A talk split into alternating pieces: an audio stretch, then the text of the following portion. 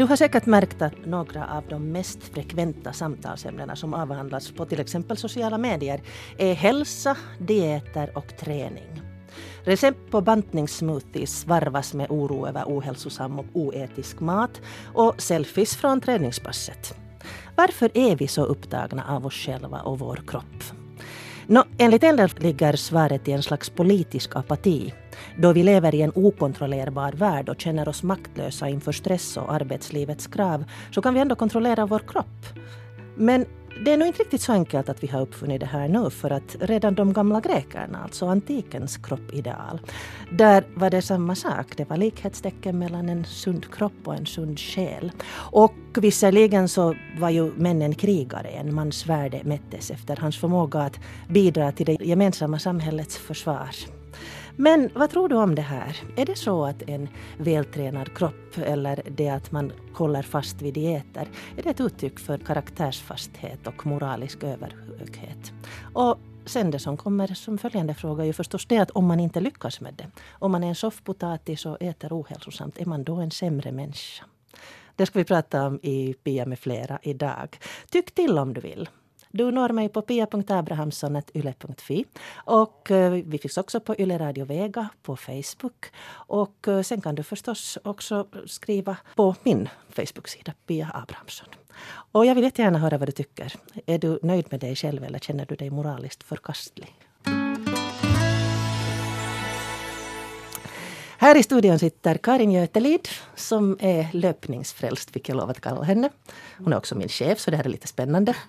Och eh, sen är det Anna Markelin som sysslar med cross nature träning. Du ska få träning, cross nature träning. Du ska få det där.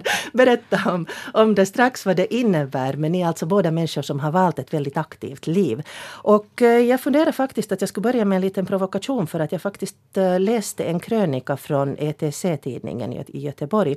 Shahin Degani skriver om löpning som livsstil. Om folk som älskar att springa som har en nästan solid aura av självgodhet omkring sig. Och han pratar om den typen av självgodhet som krävs för att kunna kräva att centrala delar av en stad ska stängas för att dessa personer ska kunna visa sin omgivning hur förträfflig man är. Som kan sätta en fot framför den andra lite snabbare än någon annan. Och han pratar då om att det är vardagslöparna också som man ser på arbetsplatser, skolor och gator och torg som verkar vara helt normala människor med sunda och bra värderingar. Och sen plötsligt ser man dem på håll klädda i shorts över långkalsonger, skor från framtiden och ett vatten vattenbälte. Hur är det Karin och Anna, upplever ni att folk blir så här provocerade? Eh, jag kan väl börja med att konstatera att ja, ibland till delar kan man mötas av det här. Varför det är så har jag kanske ingen bra förklaring till men, men visst kan det vara så att folk blir provocerade av det. Av Vad har du någon, fått höra? Nej, inte egentligen några liksom pikar eller så men, men så att folk tror att jag bara springer hela tiden, vilket ju inte alls stämmer. Och att folk kanske väldigt snabbt börjar vilja liksom förklara sig om varför de har de har försökt springa men de kan inte. Och, och väldigt mycket beundran och så här att oj hur kan du? Och då försöker jag säga mig att det är inte så svårt att det är just kanske då bara så att sätta ena foten framför det andra. Men då kanske det blir ännu värre. Så att jo, det är inte helt okomplicerat det här. Vad säger Anna?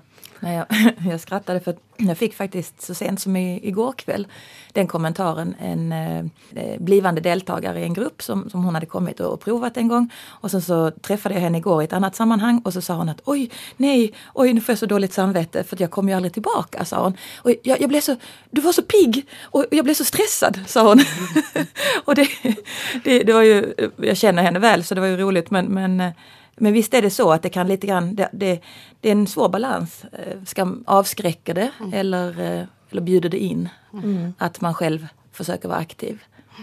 Vi ska återkomma senare till det här med kroppsideal som jag nämnde lite här i inledningen också. Om, om dyrkan av ungdomfasthet och, och smidighet, smalhet. Men det där Anna, eh, du arbetade som crossnature-tränare. Så vad, mm. för de som inte vet, vad är crossnature? Eh, crossnature är utomhusträning året om i, i alla väder. Och, och, det blir det ju gärna här i Finland. alla möjliga. Vi har väl en köldgräns på 15 minus. Det är väl den enda gränsen vi har. Så att det är för alla. Alla kan vara med. Och eh, vi tränar utomhus utan redskap bara vår egen kroppsvikt. Och det naturen bjuder, eh, det som finns i, i omgivningen. Eh, backar och gräsmattor och skog och, och hav och strand. Eh, och det gör vi ofta på morgonen. No, är det här sånt som drar människor? Jag menar, för åtminstone då man ser på många, nu är jag jättefördomsfull, men åtminstone man ser på många karlar, mm. så brukar vägen till sport gå via butiken. Mm. Hur är det, behöver man mycket redskap? Är det, är det liksom en sån här elitsport? Nej, verk, verkligen inte. Det, och det, det, är en av de positiva sakerna. Det är verkligen ingen elitsport. Man behöver ett par Eh, gympaskor och sen förstås kläder efter väder. Men eh, kläderna ska ju, i reg, de ska ju verkligen vara oömma. Jag har sagt att lämna de fi, eh, fancy outfits hemma för att vi ligger ju på marken. Så man blir ju smutsig. Så att alla, man, man ser de mest fantastiska kreationer. Det är faktiskt så att det är helt, man tar det man har i skåpet ungefär. Eh, och det, det passar alla egentligen.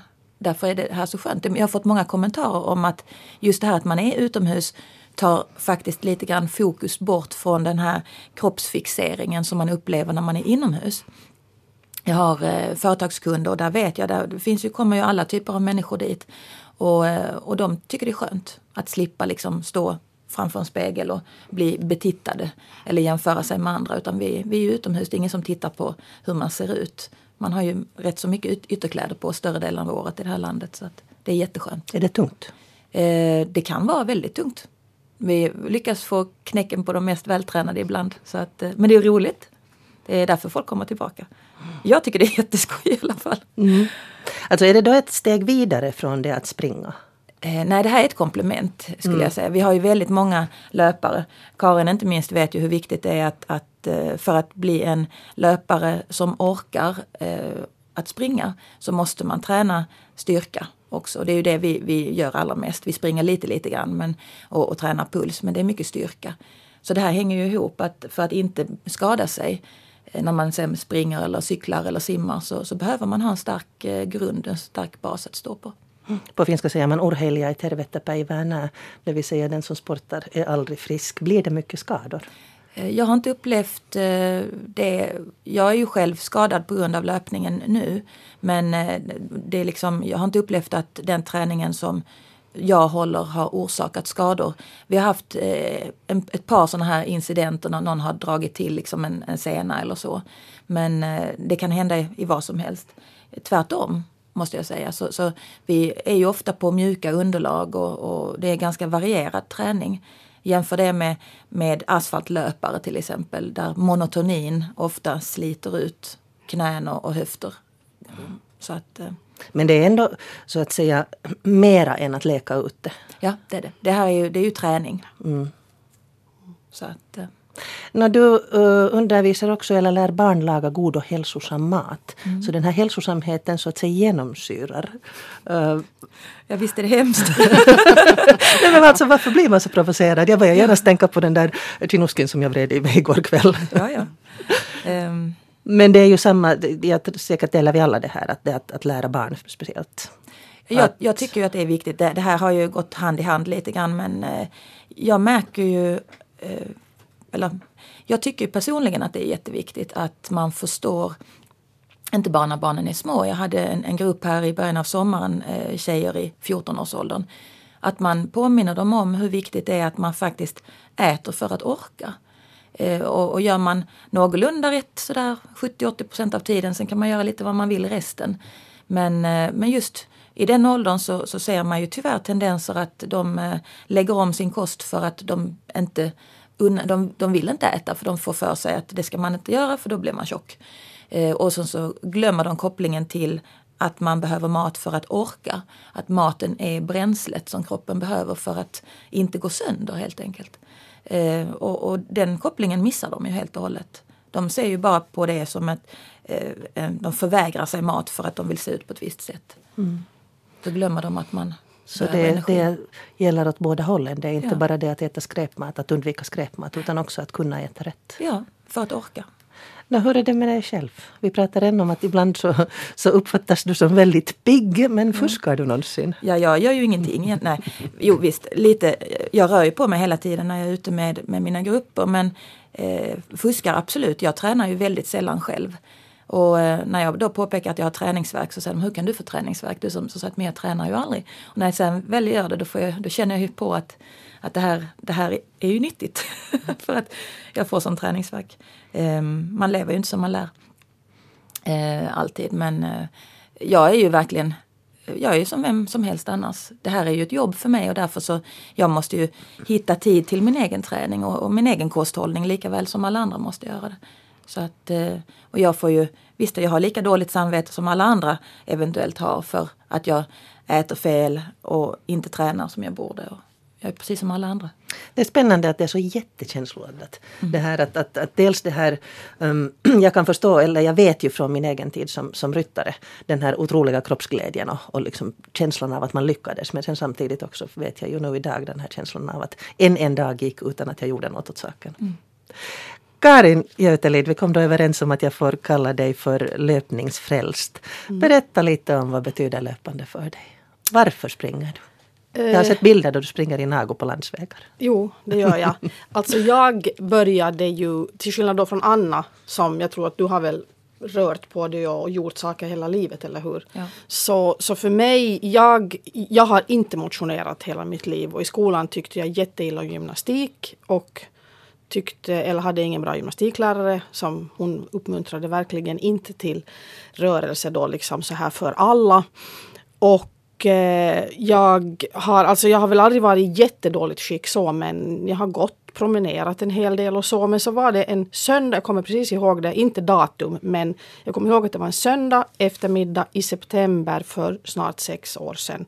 Och det var 47, så jag började verkligen som gammal alltså. Så tänkte jag, jag var ute och gick och så tänkte jag att nu ska jag testa på om jag kan springa. Och så gjorde jag det. Så gjorde jag precis just så där att jag satte ena foten framför den andra den här söndag eftermiddagen. Och så märkte jag att det gick. Och så gjorde jag det då som man eller som jag nu uppmuntrar folk att göra om man vill testa på det, att man tar det väldigt lugnt i början och verkligen inte liksom skenar iväg och tror att, att det ska gå snabbt och sen så tröttnar man och så får man ont. Och så. jag kunde faktiskt ta det lugnt och så, och så bara satte jag igång och, och på den vägen är jag. Så att det bara liksom var något, det sa faktiskt klick. då. Mm. Eh, och sen, sen, sen har jag hållit på och sen märkte jag att det här passar mig jättebra.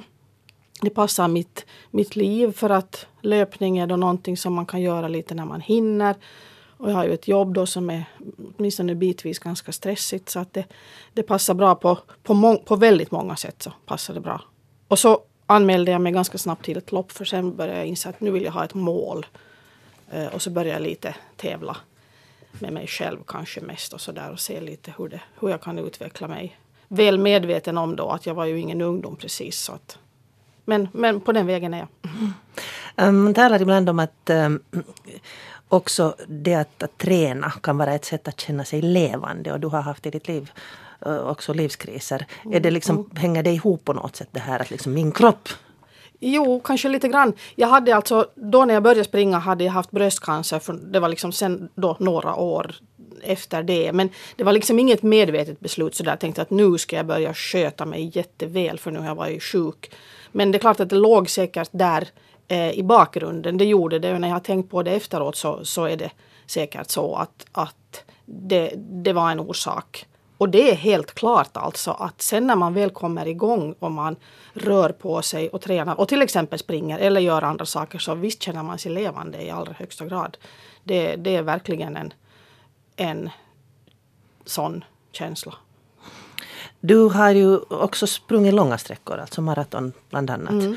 Um, har du haft någon sån här tränings... Har du gått i trä, det finns ju löpskolor och det finns en hel massa material mm. på nätet. Alltså har du målmedvetet tränat dig för att kunna springa en sån här lång sträcka? Ja, det har jag nog gjort. För om man ja, för det första nu så vill jag påpeka att det, att det att springa är inte samma sak som att man ska börja träna till ett maraton. Det är jätteviktigt och i det här sammanhanget, just med det som vi pratar om nu, så vill jag betona det mm. jättemycket, verkligen.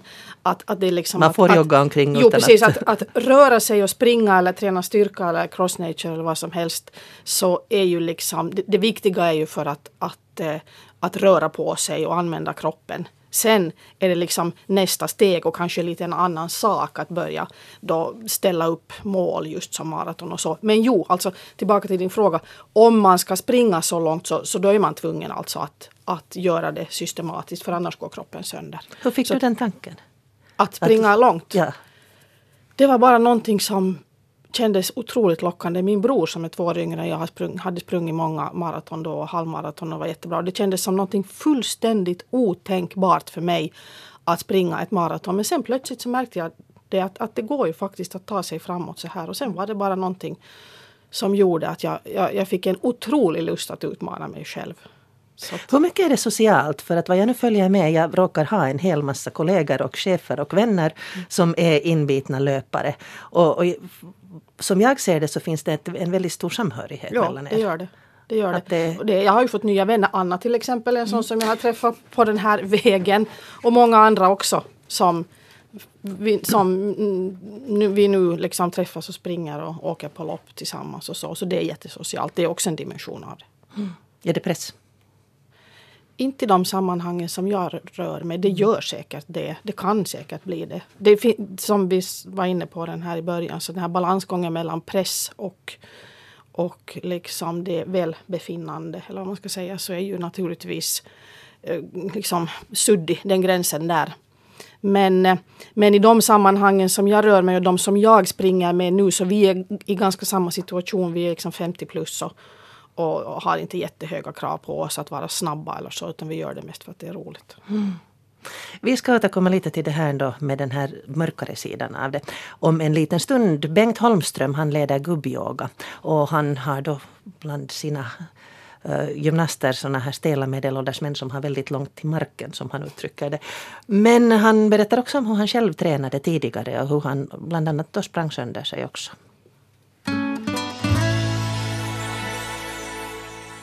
På Kaffe med Bengt Holmström så diskuterar vi varför man måste ha en speciell yogagrupp för gubbar, gubbyoga, ayayoga. No, egentligen så finns det ju förstås många orsaker men jag skulle nästan tro, jag har varit med nästan tio år i den här vår gubbyogaorganisation på finska ayayoga och de flesta finska killarna, karlarna, de är lite blyga av sig. Så det är ganska svårt sen om man är enda karl som kommer in på en yogasal och så är det 30 unga, välsvarvade kvinnor i tajta trikåer. Så de här gubbarna de ställer sig vanligtvis längst bak det där och skäms och de kanske kommer en eller två gånger och, och, och sen så vill de inte komma mer och det är egentligen därför som vi, vi grundade den här gubbyogarörelsen för ungefär tio år sedan. Du pratade om det där när äh, lattian pelottavan kaukana, när golvet befinner sig väldigt långt borta. Det är ju många som skäms för det idag, att man inte är så smidig eller så slank som man Jo. tycker att man borde vara. Det stämmer. Och, och just det här med det, det är en stor skillnad just mellan, mellan kvinnor och karlar. Och en av de här rörelserna som man genast märker det är att man ska helt enkelt man ska luta sig framåt, man kan göra det stående eller sittande eller liggande. Men om du står och försöker få ner handflatorna i golvet så de flesta kvinnor så klarar av det ganska lätt. Men ska vi säga sen karlar som har fyllt 50 år så det där, det är faktiskt golvet, det är skrämmande långt borta, de kommer inte dit. Och det är just de här killarna som vi söker efter, de får gärna ha lite övervikt ganska mycket och de får faktiskt, faktiskt vara mycket stela det där. Och vi försöker sen få dem i bättre kondis lite i taget. Alla vet vi ju att man ska röra på sig och många av oss har dåligt samvete för det. Hur är det med karlarna? Hör du hur de pratar sinsemellan eller pratar de med dig om det här att det är jobbigt när man är så stor och stel? Ja, både och. Att de, de, de kommer nog sen, de, de tycker om att komma och vad heter det, lätta på hjärtat och prata med mig efter våra yogaövningar. Men så förstås pratar vi alla tillsammans och jag hör ju också att när de snackar med, med, med varandra och, och det är egentligen, jag skulle nästan dela in dem i två grupper. Det finns de här killarna som, ska vi säga, har kanske sportat lite för mycket till och med. Att de har helt enkelt haft sönder sig med olika, olika idrottsgrenar. Och så har vi den här soffgruppen som egentligen har aldrig rört på oss. Men, men det här spelar ingen roll. Båda, båda de här människotyperna så duger mycket bra. Det är just de som vi siktar efter. Att. Och ska vi säga, medelåldern är ganska, ganska hög. Att det brukar vara nog från 50 uppåt nästan, de flesta av de här gubbarna. Som, I synnerhet på Arbis, som jag har två olika grupper, så, så äldre killar som kommer och, och yogar. No, hur kom det sig att du själv började med yoga? Du har ju sportat mycket. No, jag hör sitt, antagligen sen till den här gruppen som har sportat allt för mycket. För jag var faktiskt, jag var, jag var maratonbiten i, ska vi säga ungefär tio år. Och det här joggandet så, det, det gick för långt. Och, och, och, jag var faktiskt jag var beroende av det här joggandet. Det var inte endast sen det här joggandet, maraton, halvmaror, 10 kilometers lopp. Jag sysslade med ganska mycket annat också. Att jag, hade, jag hade boxning, jag hade jujutsu, jag gick på gymmet, jag simmade. Och okej, okay, jag ska säga att det var, det var en mycket rik, rik period i mitt liv. Jag fick mycket ut, ut ur det här sportande. Men sen när man blir lite äldre och det går för långt så det började bli smärtor. Det, blev, det var alldeles horribla smärtor som jag fick under fötterna så jag hamnade helt enkelt att gå till först till en läkare. Han hittade inget fel på mig, han skickade mig till en fotspecialist som direkt såg att okej, okay, dina fotleder så de är sönderslitna. Vi ska se att går det överhuvudtaget att göra någonting åt det här. Men i alla fall du måste, du måste sluta jogga direkt. Och till all tur så, så, så började jag sen gå hos en fysioterapeut som, som var specialiserad sig just på, på fötternas problem. Och jag gick ganska länge hos honom, eller så länge som, som jag fick min arbetsgivare att betala för de här avgifterna. Och så sa han under en av de här våra sessionerna sen att det är egentligen, vet du Bengt onödigt att komma kommer hit flera gånger att börja med yoga. Att det är mycket billigare att på yoga och ganska mycket är det samma ställningar och samma asanor som, som man gör där. Och den här fysioterapeuten så han hade själv yogat ganska många år så han visste vad han talade om. Jag började gå på äijayoga hos Veikko Tarvainen och ska vi säga första sex månader ungefär så avskydde jag det för vad jag än gjorde så blev det kramper, det gjorde ont överallt, jag klarade inte av ens de enklaste asanorna. Men jag bet ihop tänderna, jag började till och med gå två, tre gånger i veckan på, på, på de här gubbyogatimmarna. Och ska vi säga att ungefär efter ett, ett halvt år så smärtorna försvann helt och hållet, jag kunde röra på mig igen. Eh, jag började inte springa maraton, men jag började till exempel spela, spela både badminton och squash, det gick hur bra som helst. Och på den vägen blev jag att nu har jag snart yogat i, i, i tio år. Du sa om det här, eh, de där åren som du sprang och gick på gym, att det blev ett beroende. Hur uttryckte sig det här beroendet?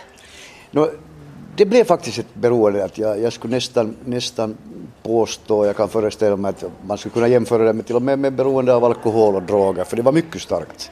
Att, ska vi säga en dag utan att jag, att jag gjorde någonting som hade med sport att göra så gick bra, men var jag tvungen att vara två dygn utan att röra på mig så jag märkte att jag blev enerverad, jag mådde, jag mådde fysiskt illa, jag blev, jag blev arg på, på, på familjen, jag blev liksom helt omöjligt att ha att göra med.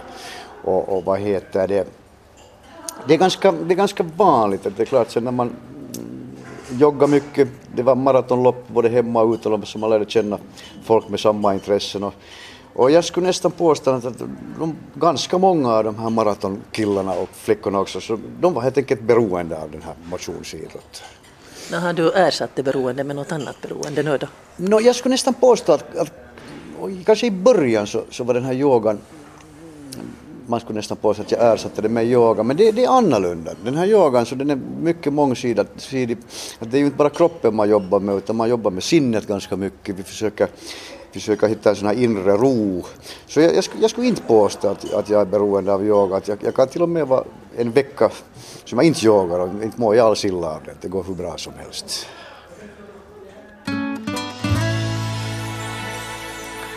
Och det var alltså Bengt Holmström som leder gubbyoga som pratade där. Och här i studion så har vi Karin Götelid och Anna Markelin och vi diskuterar det här med moral och kropp, om de hänger ihop. Det tror jag inte att vi hittar ett svar på men vi resonerar lite kring det. Men vad väckte det här nu för tankar hos er då? Som Bengt berättade. Eh, det är ju ett sånt här beroende, det är ju helt klart att det, att det uppstår. Mm. Det är det. Men eh, Endorfiner? Vad, vad är det för Ja, det, det, det, kan hända att det är rent kemiskt. Det kanske Anna vet bättre. Det kanske är rent kemiskt, fysiologiskt i kroppen. Till viss del är det ju det. Till viss del är det, ju mm. det. Sånt som endorfiner. Det finns väl andra ämnen också som frigörs i, i hjärnan. Dopamin. Ja. Och så finns Oxytocin. Det, Oxytocin. Ja, och någonting som liknar, alltså som väl en, liknar någon drog helt mm. sådär konkret. Så, så det är det säkert. Men sen också så blir det ju man kanske blir, alltså just, man kanske blir lite så här rastlös. Att man har liksom bara, men men eh, det, ja, jag måste bara påpeka det då att jag kan nog låta bli att springa en vecka utan att gå i bitar. Absolut. Det är inte Det så. blir inte slut på familjefriden. Nej, nej, det tycker jag inte. Ja, det var, för mig var det precis, eh, jag var exakt så när jag sprang som mest. Och jag, Nu när jag inte kan, eller jag kan springa men det gör ju ont nu när jag är skadad. Och eh, jag, jag saknar det otroligt mycket. Jag saknar just den känslan av att eh, som jag använde löpningen till att eh, få tid och ro att tänka massor med saker som jag bearbetade under löpningen. Han med att fundera på privata saker, jobbsaker, allting och massor med bra idéer som kom upp. Och, och, och jag, de gånger jag är ute och springer nu eh, då, då känner jag, jag får verkligen den här känslan av att så jag saknar detta. Att jag behöver det. Eh, och jag, när jag sprang som, som mest, när jag tränade till Hur lite mycket tränar du då? Ja, sprang jag väl fyra, kanske fem, som mest fem pass i veckan. Med Olika distanser. Men eh, det hände ju flera gånger att eh, när jag inte sprang så, så fick jag kommentaren hemma att, eh, att kan du bara dig ut och springa nu så att du inte är så förbannad hela tiden. Eh, och det stämmer, att jag, jag blev helt enkelt eh, argsint när jag inte kom, kom ut. Och att det på något vis någonting som byggdes upp i kroppen. Att jag blev rastlös och, och irriterad när jag inte kom iväg. Men det, var ju, det är ju inte bra att det blir så naturligtvis. Och det var hela tiden en avvägning att, att, att eh, man hade dåligt samvete kanske för att man inte hade kommit till skott och kommit ut. Eh, och sen den här glädjen som man kände av att ha tränat, att man mådde så mycket bättre efteråt. Så att det är en, det är en svår balansgång det där. Om vi tar den ljusa sidan här emellan. Du Karin talar om att ditt jobb är emellanåt ganska stressigt. Är det då också ett sätt att liksom låta gå adrenalin? I allra högsta grad alltså. Verkligen, det är just som Anna säger. Det, det är ju en, alltså mentalt är det ju, i varje fall för mig, en otroligt bra sak att, att springa. Eh, och ibland är det så att jag tänker väldigt mycket och ibland är det så att jag är fullständigt tom i bollen. Alltså det är som jag skulle ha ett vakuum i skallen men alltså på ett positivt sätt. Och sen när man kommer tillbaka så känner man sig lite sådär pånyttfödd. I bästa fall, inte alltid. Men, men absolut är det så. Så att det, det har en sån, sån funktion. Jag kommer Och- ihåg från ja. min aktiva tid den där underbara att slippa tänka. Alltså att man är så Ja. närvarande i nuet Ja, istället för att gräva exakt. och oroa sig. Precis, just ja. Och det ser jag ju väldigt mycket på de människorna som jag jobbar med. Att de kommer eh, på träning och man ser att de axlarna är uppe under öronen och de är stressade. Och de eh, har kanske inte egentligen tid att komma och träna. Och sen så tar det några minuter och så ser man hur de slappnar av. Och sen så när de går därifrån så säger de att det var här var precis vad jag behövde. Och det känns så mycket bättre nu. Jag är inte alls, jag är mycket lugnare. Jag känner mig eh, full med energi på ett bra sätt. Och, och, och, och det är ju konstaterat att om man tränar eh, i lämplig mängd så, så får man extra energi. Man blir lite mer produktiv helt enkelt. Eh, Man lugnar ner kroppen och, och kanske kan sen efteråt fokusera lite bättre. Så att eh, det är ju, är ju konstaterat att det faktiskt skänker positiva effekter på det viset. Eh, ni pratar båda om den här balansgången. Vi ska återkomma lite senare till de här skadorna. Men den här balansgången, jag hittade en artikel eh, på vår egen extremsida om ortorexi. Jenna Wilhelmsson som talar om sin ortorexi. Och hon pratar om hur hon, liksom, träningen gick överstyr och hälsosamheten gick överstyr. Hon räknar kalorier i sömnen och, och, och sträckor. Eh, en annan artikel som jag hittade var ehm, en, en sportare, Nora Toivo, som ger ut bilder faktiskt. Hon, hon i en, jag tror att det var Helsingin Sanomat Snytt lite, så lägger hon ut bilder på sig själv och sina celluliter. Och om sin förtvivlan över att hon ser fel ut för att vara en sportare. Hon är alltså en, en, en löpare, en idrottare som, som tävlar. Och det där, eh, hon tar också upp en kvinna som vann Wimbledon. Marion Bartol. Också, som, som det blev Bartoli, som det blev en herrans hallå för att hon är alldeles för tjock för att, för att vara sportare. Alltså var, hur håller man det här? Finns det en risk att det rent mekaniskt, så som alkoholbruk, när man har druckit tillräckligt mycket så blir man beroende? Blir det så att om man löper tillräckligt mycket så blir man beroende? Jo, Eller? det blir man. Det är ju...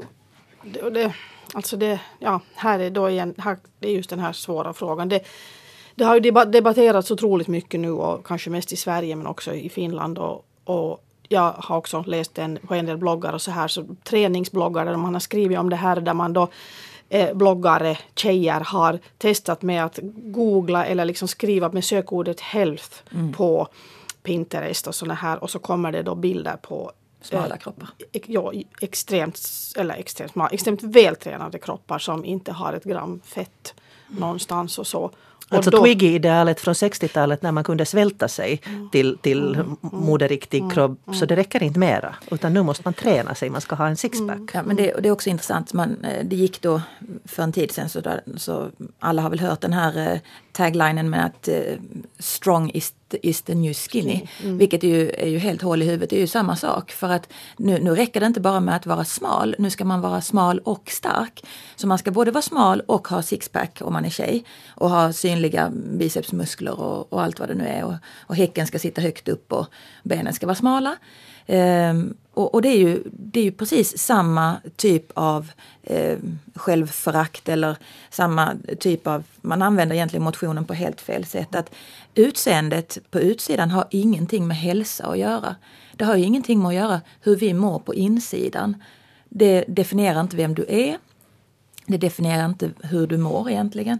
Du kan ju egentligen mer eller mindre se ut hur som helst eh, på utsidan och ändå vara en sund människa. Det, den här parallellen mellan utseendet och hälsa är ju, är ju väldigt sned tycker jag. Och jag tittar här just, jag hittade en eh, Nationalmuseet i Stockholm har en utställning om det här med felaktiga kroppar eller kroppar överhuvudtaget. Och här står att under renässansen så skönhetsidealen som rådde för männen inom överklassen var puffbyxor och slanka välformade ben iklädda långa silkesstrumpor. Benen och vaderna exponerades och var ett tecken på manlig styrka. Så att liksom ingenting nytt under solen. Men att som sagt eh, då under antiken när idealet var den här vältränade kroppen så var det ju fråga om att man måste kunna försvara det gemensamma samhället. Det var fråga om att fysisk styrka behövdes. Men, men nu, varför är den här fysiska styrkan nu så viktig? Vad tror ni? Det är väl ett sätt att kontrollera också. Du, du, lika väl som man kan Löpningen är inte riktigt på det sättet för att eh, det är inte alla människor som är byggda för att springa milen eh, si och så fort. Eh, alla kan inte komma under 50 eller 45 eller vad det nu är för gränser man vill på, på milen för att alla är inte, inte beskaffade så. Men, men det här, de allra flesta kan ju bli starkare. De allra flesta kan ju gå ner i vikt om de så önskar. Det är, ett, det är ett maktmedel egentligen. Du, du är ju, det är du som styr över din egen kropp. Hur den ska se ut, om du bara bestämmer dig.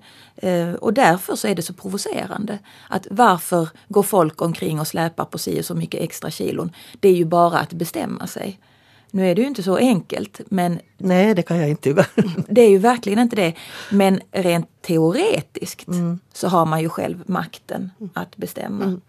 Och eh, det här alltså med kontroll, om man lever i en, i en värld där man upplever att man inte har kontroll över någonting och det är kaos och kaos i hjärnan och kaos omkring en. Så är det ju då just precis, så det här kan man ju faktiskt då bestämma sig om man så vill och det är ju ett sätt att skapa kontroll. Och det är ju precis samma som med självsvält. Det är ju också väl delvis i varje fall det att det är någonting som du själv verkligen kan kontrollera. Och då, Kanske också bearbeta ångest. ja, precis. precis och då, ja. Det, där, vi återkommer, det finns ju en samhällelig aspekt på det här. Som, som, eh, det finns en bok som heter Wellness-syndromet och där talar man om att i brist på en förmåga att påverka sitt liv i samhället så tar man kontrollen över sin egen kropp. Men ännu, eh, jag läste en undersökning om eh, hur tjocka människor, speciellt kvinnor, känner sig diskriminerade. Att det är ju avigsidan av den här, då vi idealiserar den här smala kroppen så de som är feta eller tjocka blir eh, på arbetsmarknaden eh, mobbade i värsta fall. Eh, Man har kunnat visa att, att eh, speciellt bland kvinnor så kvinnor i ledande ställning är ofta smala. Och kvinnor som är då rundare så lider av både en massa skuldkänslor och en massa skam över att inte motsvara idealen. Mm, det är väl just precis det här då att, att det finns en uppfattning att, att ta dig i kragen. Var, var, skärp dig människa. Och så. Och, och det som Anna sa, jag menar att vara smal är ju inte detsamma som att vara sund och frisk och i balans med sig själv. Men det, det är ju ett sätt att kontrollera. Man, man, det finns ju eh, många paralleller mellan det här att eh, om du är högpresterande, effektiv eh, och eh, kanske då i karriären har en, en hög position att då samtidigt kunna kontrollera ditt utseende och din prestation utöver arbetet så, så räknas det ju som en eller har ju åtminstone fram tills nu, nu är ju debatten igång kring det här men, mm. men det har ju varit ett tecken på att, att du du presterar, du, du gör vad som förväntas av dig. Det är ju, inte, det är ju ingen slump att eh, personer i ledande befattningar träffas på, eh, under löp, eh, löpträningar istället för i bastun. Det är ju ingen slump att, att så många eh, börs springer maraton. Och nu har det då gått eh, liksom till, från maraton till eh, swimruns till triathlon där man då eh, på ett väldigt eh, intressant sätt då kan lägga sina pengar på dyra cyklar och, och utrustning. Och det är ju, det är ju ganska rolig aspekt av det hela. Ja, den här klassmarkören ska mm. vi komma till lite mm. senare. Det finns mm. ganska intressant forskning kring det. Men det här med eh, ännu karaktärsfasthet. Om vi har då sexåriga fotbollsknattar som talar om korttidsmål och långtidsmål. Ja, det är helt hemskt. Är det sådana värderingar vi Nej, verkligen inte. vill föra vidare? Sen vill jag gärna ta upp det, ni talar båda här medan Bengt pratar så pratar ni om skador. Um, mm. Det är ju avigsidan då. Med var, varför, varför springer man så mycket så att det gör ont? I regel så, så, förstår man ju inte det förrän, eller det, det, behöver ju inte, det behöver ju inte sluta med en skada överhuvudtaget. Men sen kan man ju ha otur eller det kan hända någonting som gör att man blir skadad. Och sen kanske man då, som i mitt fall, man inte riktigt uppmärksammar det i tid. Eh, man förstår inte. Nu gick jag och fick hjälp men eh, har väl inte förrän nu kanske förstått vad det var som var tokigt. Och det är klart att som, jag, som vi nämnde innan, att man, man vill så gärna, man mår mm. så bra av att röra på sig så att man är nästan beredd att eh, betala priset lite grann för vad det, att det, det, kostar. De säger väl det att en, eh, en idrottare, nu kanske framförallt de som, som idrottar mer professionellt, att de har ju alltid ont någonstans. Mm.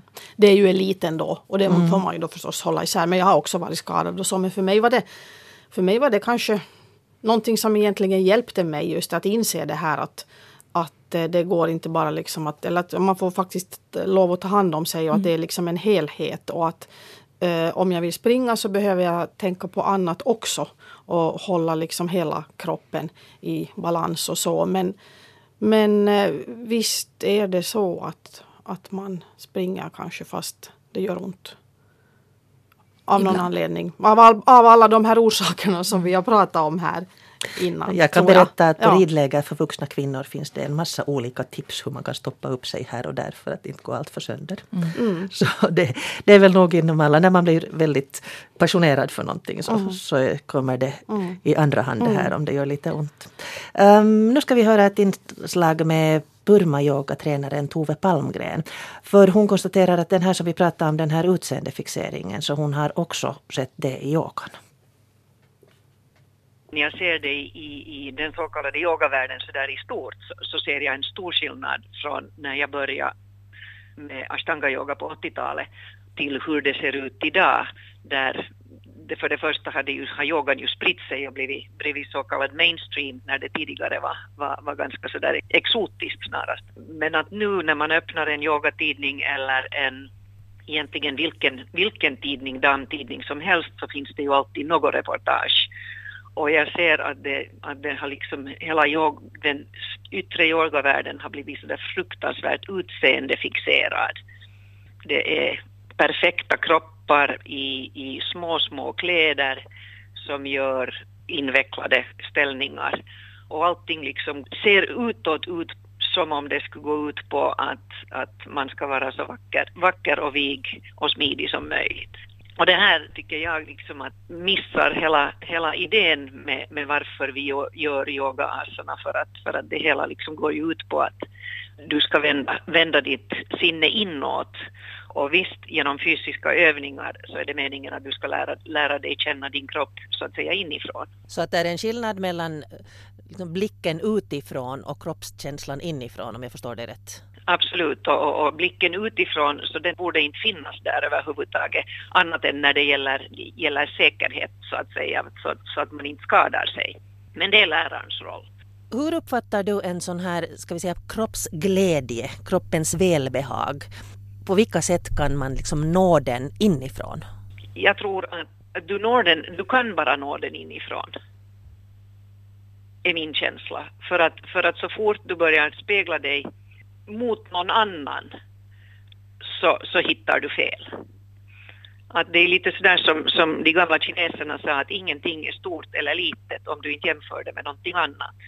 Och här är, här är ju samma sak, liksom att om förebilden så att säga är någonting väldigt spinkigt och, och, och vigt och, och, och smalt och, och, och så här och du själv inte ser så ut så blir du ju lätt missnöjd med, det, med ditt yttre. Alltså jag tror att, att hela vår värld har blivit så fruktansvärt utseendefixerad.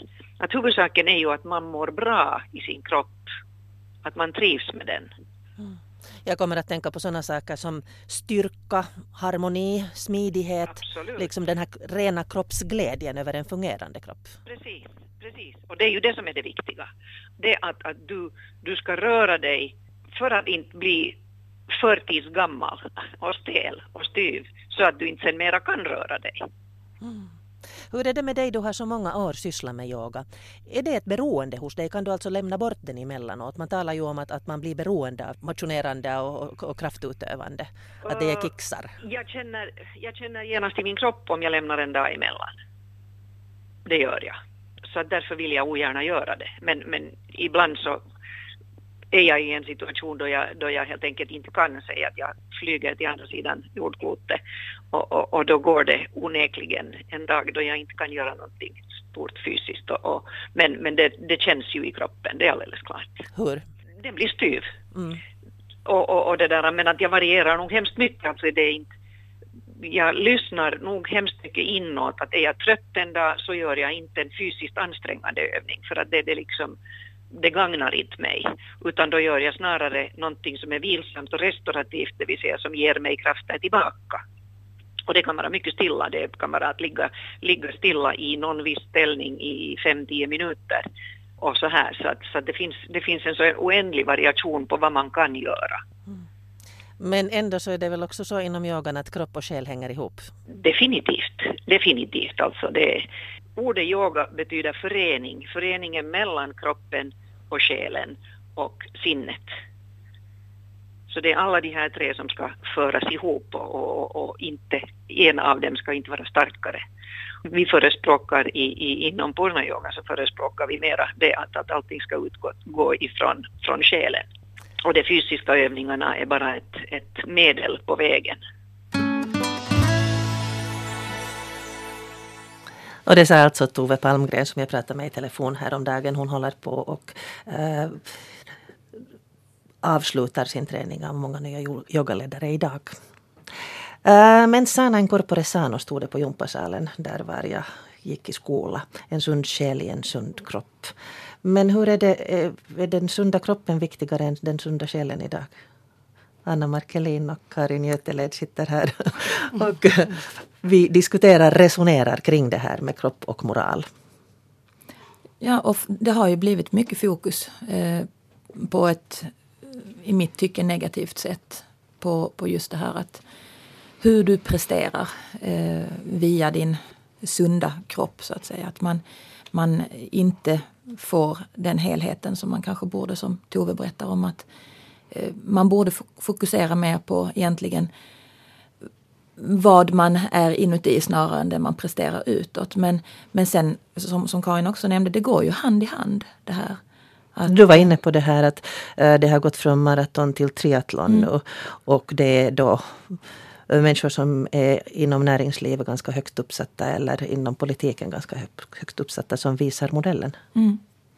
Visst är det så och, eh, och det är väl lite grann i Sverige så mm, det är lätt att säga när man sitter på andra sidan pölen och, och eh, lite grann raljerar men, men framförallt i storstadsregionerna så är det ju lite Um, ska säga, lite ängsligt. Man vill gärna, man, man, följer strömmen. Löpning blev ju väldigt, väldigt stort för ett antal år sedan och sen så när man eh, man kan titta på Stockholm Marathon till exempel. Det var ju inte fulltecknat i år. Och det är första gången det har hänt på väldigt, väldigt länge.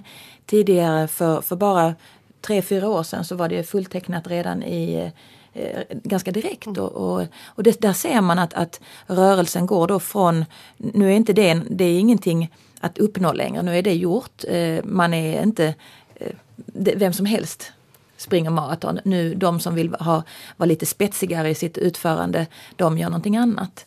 Och, och, och där blir det ju just det här eh, elitidealet. Att då, ja, då, är, då räcker inte maraton, då ska det vara ultralopp. Mm. Och det ska vara triathlon och det med allt vad det innebär. En, mm, precis, en avart, eller avart, men en, ja, det kan man se det som en avart av det här är ju att så att säga vanliga människor försöker börja träna som eliten. Mm. Och då går det ju då går det ju i spinn. Det som också kom upp här i, i intervjun med Tove Palmgren som jag tycker är jätteviktigt är det här att, att eh, motion och träning kan ju också bara, det kan ju bara öka stressen. Mm. Eh, och just om man tror att om man har ett jättestressigt jobb och är jätte på höga varv efter jobbet och känner sig sliten och, och slut i huvudet och så, så kan det ju de facto göra bara mera skada än nytta att sen försöka pressa sig jättehårt för då stiger bara stresshormonerna i, i kroppen och så, så då, då, då, är det ju jätteviktigt att, att liksom, alltså man kan röra på sig men man, man, behöver göra det på ett sånt sätt att man varvar ner. Och allt det här kompletterat med det som Anna sa, så allt det här sammantaget kan ju skapa en enorm stress och hets och fullständigt vriden liksom, tillvaro eller uppfattning om, om kroppen och, mm. och hälsan. Och den finns ändå i all reklam. Uh, alla ideal så, mm. så är det ju oftast elitens eh, tankar som slår igenom och, och landar sen också på marknivå. Och det ska man ju komma ihåg att eliten, det har vi ju sett nu på, på sistone, det har varit mycket debatter kring det att elitidrott är ju ingenting, det finns ju inget lik, eh, likhetstecken mellan elitidrott och, eh, och att må bra inuti. Tvärtom. De, eh, där är ju massor med problem med just eh, ätstörningar och liknande. Så att det har ju ingenting med, med hälsa att göra. Mm på det sättet. Den här boken som vi talade om här tidigare, Wellness-syndromet, som alltså är skriven av svenska Carl Cederström och brittiska Andres Spicer, båda sysslar med företagsekonomi. Um, där tar de som ett exempel till exempel Kalmar Vatten vatten. Där har träning varit obligatoriskt sedan 2007. Det är två timmar i veckan på arbetstid som gäller för all personal, från rörläggare till löneadministratörer. Och den som systematiskt struntar i motionen kallas först in till ett samtal med närmaste chef. Och sker det ingen bättring så kan det bli lägre årlig löneökning. Det är lite skrämmande Karin med chefer som springer. Eller är det knappast för vår del. Men om de här idealen slår igenom så att man börjar betona, alltså jag, jag funderar själv att den här övertron på det fysiska. Att hur skulle det vara om man skulle införa en obligatorisk två böcker per vecka åt arbetstagarna. Sociologi, historia, uh, filosofi, um, kommunikationskunskap, psykologi.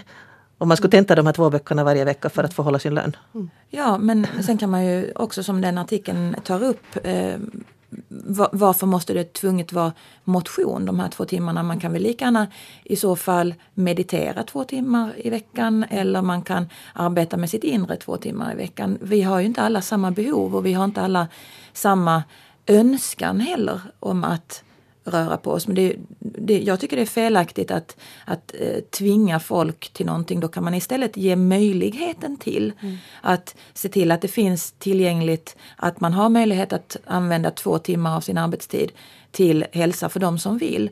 Eller bredda det så pass att du kan eh, gå på yoga, du kan ge dig ut och springa, men du kan också ta en kurs i qigong till exempel. Mm. Eller någonting annat så att man kan få ett mycket bredare anslag. Um, Henrietta Hutzell som forskar i arbetsvetenskap i Karlstads universitet anser att det är helt okej med det här med träning då man tar sådana yrken var det behövs fysisk styrka. Till exempel brandmännen måste ju bevisa, piloterna måste bevisa sin, sin liksom fysiska kapacitet. Mm. Men jag vet inte om en socialarbetare behöver göra det. För, för en brandman är det ju helt, alltså det är ju en förutsättning för att du ska klara det. Sen kan man, alltså det här med Kalmar, det här exemplet Kalmar vatten, så det är väl Tanken är väl säkert god på något mm. vis från början. Men de har nog inte tänkt igenom Nej, precis från början. Men, men, men det här att, att det är bra för vem som helst att ha en stark kropp. Men nej, de har definitivt inte tänkt igenom det. Och, och som Anna säger så vi har ju Pekaniska och andra företag här i Finland som premierar det att man slutar röka till exempel. Mm. mm. Eller det att man, man får en cent för varje kilometer man går. Mm. Vi har här på Yle så har vi möjligheter till gymnastik och träning på arbetstid och, och med arbetsmöjligheten uh, här på arbetsplatsen. Och det är ju en annan sak. Mm. När det är morot. Men, men det är ju helt klart, det, det är ju bra för kroppen att hållas i rörelse. Mm. Och sen får man ju välja vilken nivå man lägger det på. Alla mår bra av att röra på sig, från barn till vuxna till åldrande och äldre. Och gör vi, gör vi inte det, eh, och det, det ser jag väldigt, väldigt tydligt, att om man inte rör på sig i lämplig mängd, eh, valfri motionsform eller rörelseform, så då, då, eh, då tappar kroppen förmågan att, att hållas igång. Man får problem med balansen. Om man inte håller sig allmänt lagom stark så, så får man problem att röra sig när man blir äldre. Och det, det är ju ett konstaterande att, att vi mår bra av det, att röra på oss. Man, man blir lite gladare eh, och det är nyttigt för oss för att vi ska kunna fungera i vardagen. Men att försöka hålla det som en, hitta balansen i det är ju det svåra. Mm. Um, Janne Saarikivi, kolumnist, skriver på finska så här. Terveyspuhe on kontrollia. Pääministeri, joka julistaa jumppaamisen positiivista ihanuutta, puhuu politiikkaa, ei viatonta reippauden sanomaa. Meiltä vaaditaan koulunkäyntiä ja sosiaaliturvatunnusta. Meidät pannaan terveystarkasteen ja liikuntavalistukseen, koska yhteiskunta haluaa verotuloa ennen kuin on soveliaista kuolla. Han hämtar alltså fram att en statsminister som pratar om eh, idealisera hälsa så prata politik och inte, inte omsorg. För att det är meningen att vi ska orka prestera. Och här kommer ju in en klassmarkör, en annan som skriver, Ida Terén skriver i ETC efter att ha läst den här wellness-syndromet. Um, det finns också en riktigt vidrig klassfråga i det här. Vem tror ni pallar ett crossfit-pass för välformade biceps efter jobbet? Den ensamstående morsan som pillat bort kladdiga tuggummi från skolkorridorer hela dagarna? Eller chefen som grönsmultifiber pruttat på ett styrelsemöte och sedan dragit på powerlunch med en fräsig, fräsch sallad? De rika tränar, de fattiga sliter ut kroppen. Det är hårda ord. Mm, det är hårda ord och visst finns det ju en, en klass fråga här. Vi pratar ju om det redan just precis att VDR köper en cykel för, jag vet inte vad den kostar, 10 000 euro. Nej, mm. men i varje fall mycket för att, för att kunna prestera ytterligare. Och, och det, det, är klart att det är ett problem. Den, om, det, ja, om det är en politisk fråga, det, det är det säkert i allra högsta grad också. Och, och man kan säkert, jag har också läst den här artikeln och, och, och hon, det som hon avslutar är ju det att, att hon tycker att, eller att det här liksom mantrat om hälsa och träning är ett slags nytt opium för folket eller så att vi liksom ska döva oss så att vi inte orkar ta itu med de riktigt stora frågorna och de viktiga frågorna i samhället. Samhällsfrågorna, rättvisa mm, mm. Eh, strukturer, ja, ett jäm, ja, jämlikt arbetsliv. Ja. Jag, jag kanske personligen inte går så långt men, men jag menar det är klart, jag menar, om det blir en överbetoning på det så visst kan man kanske se det så. Mm. Och visst är det lättare för de som har medlen att eh, skaffa en egen PT som står och väntar på dig eller till och med mm. kommer hem till dig och tränar mm. dig mm. och, och allting är utrullat och, och ordnat mm. och, och, fixat så att du på dina eh, halvtimmes pauser mellan mötena kan, kan utföra just de här sakerna. Eh, jämför det med en person som, som just just klarar hyra och, och, och mm. mat. Mm. Där ser vi ju den, den hälsosamma maten är ju den dyra maten. Mm. Det är ju alltid den dåliga maten som är den billiga. Mm. Eh, så att visst är det en klassmarkör. Mm. Inte, inte att gå på gympa dit man måste ta buss och bil och komma iväg till den billiga gympan som man har råd att gå på. Det är klart att varje hinder som ställs upp gör ju att det blir mycket, mycket svårare. Så visst kan du köpa dig en synbar hälsa men det har ju inte med ditt inre att göra. Mm. En som talar för att det är viktigt att vi funderar på motionen. Så det är Jonas Kolting, sexfaldig VM och EM-medaljör i triathlon visserligen. Men han skriver i Metro Debatt efter den här wellness-diskussionen om att varför pratar vi om att det är farligt att röra på sig när vi vet att största delen av sjukdomarna och dödligheten beror på att vi är överviktiga och passiva. Mm. Vad tänker ni? Han har ju raljerat mycket kring det här med att, att det är farligare att, uh, att låta föräldrar eller familjerna sitta med det här så kallade fredagsmyset. Mm. Eh, att det är långt mycket skadligare. Att man befäster eh, Eh, en belöning till, till familjerna, till barnen att, att eh, på fredagen så får man öppna läsk och, och, och chips och, och, godis så att det är sanktionerat att nu be, belönar vi oss med det. Där han då menar att, att man borde gå ut och, och, och spela boll istället med sina barn och så tillvida belöna med tiden tillsammans. Vilket jag håller fullständigt med om. Eh, sen är ju den gode Jonas en, en, en debattör av, av rang så att eh, han, han sticker ju gärna ut hakan. Men, men han har ju rätt i det att det stora problemet är ju att vi belönar oss på fel sätt. Mm, precis. Jag läste och också det, en... Ja, förlåt. Ja, och att det blir en fråga just precis om, om, om liksom belöning och straff och så här och det blir liksom fel signaler på ja. något vis för, för vad man gör. Men alltså jag tycker att Jonas Kolting nog har ett väldigt viktigt budskap. Jag tycker att han har rätt på det viset. Att det som är jätteproblematiskt med det här som vi har diskuterat nu här idag och hela den här debatten är ju att det kan bli en förevändning för, eller man säger det att ja, det är farligt och det är stressigt och det skapar ångest och det ena och det andra och så, så, så blir det liksom en förevändning för ja, ja, där ser där att det är ändå bara skadligt och dumt och så att träna och, och då blir det så att, att vi liksom ja, att själva grundproblemet som ju faktiskt handlar om det att folk går upp i vikt och inte rör sig, att det på riktigt är ett problem. Så det liksom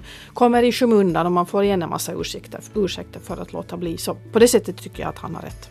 Mm. Uh, en av mina Facebook-vänner skriver att tidigare åker jag två, tre gånger i veckan med 45 minuters gympass. Nu orkar jag fyra till fem gånger 60 minuter. Midjemåttet har minskat. Jag har mycket mer energi, glädje och ork i vardagen. Tack Karin Götelid, Anna Markelin för den här diskussionen. Du som hörde på det här så du når mig på pia.abrahamsson.yle.fi. Jag vill jättegärna höra vad det väcker för tankar i dig. Ha en trevlig dag.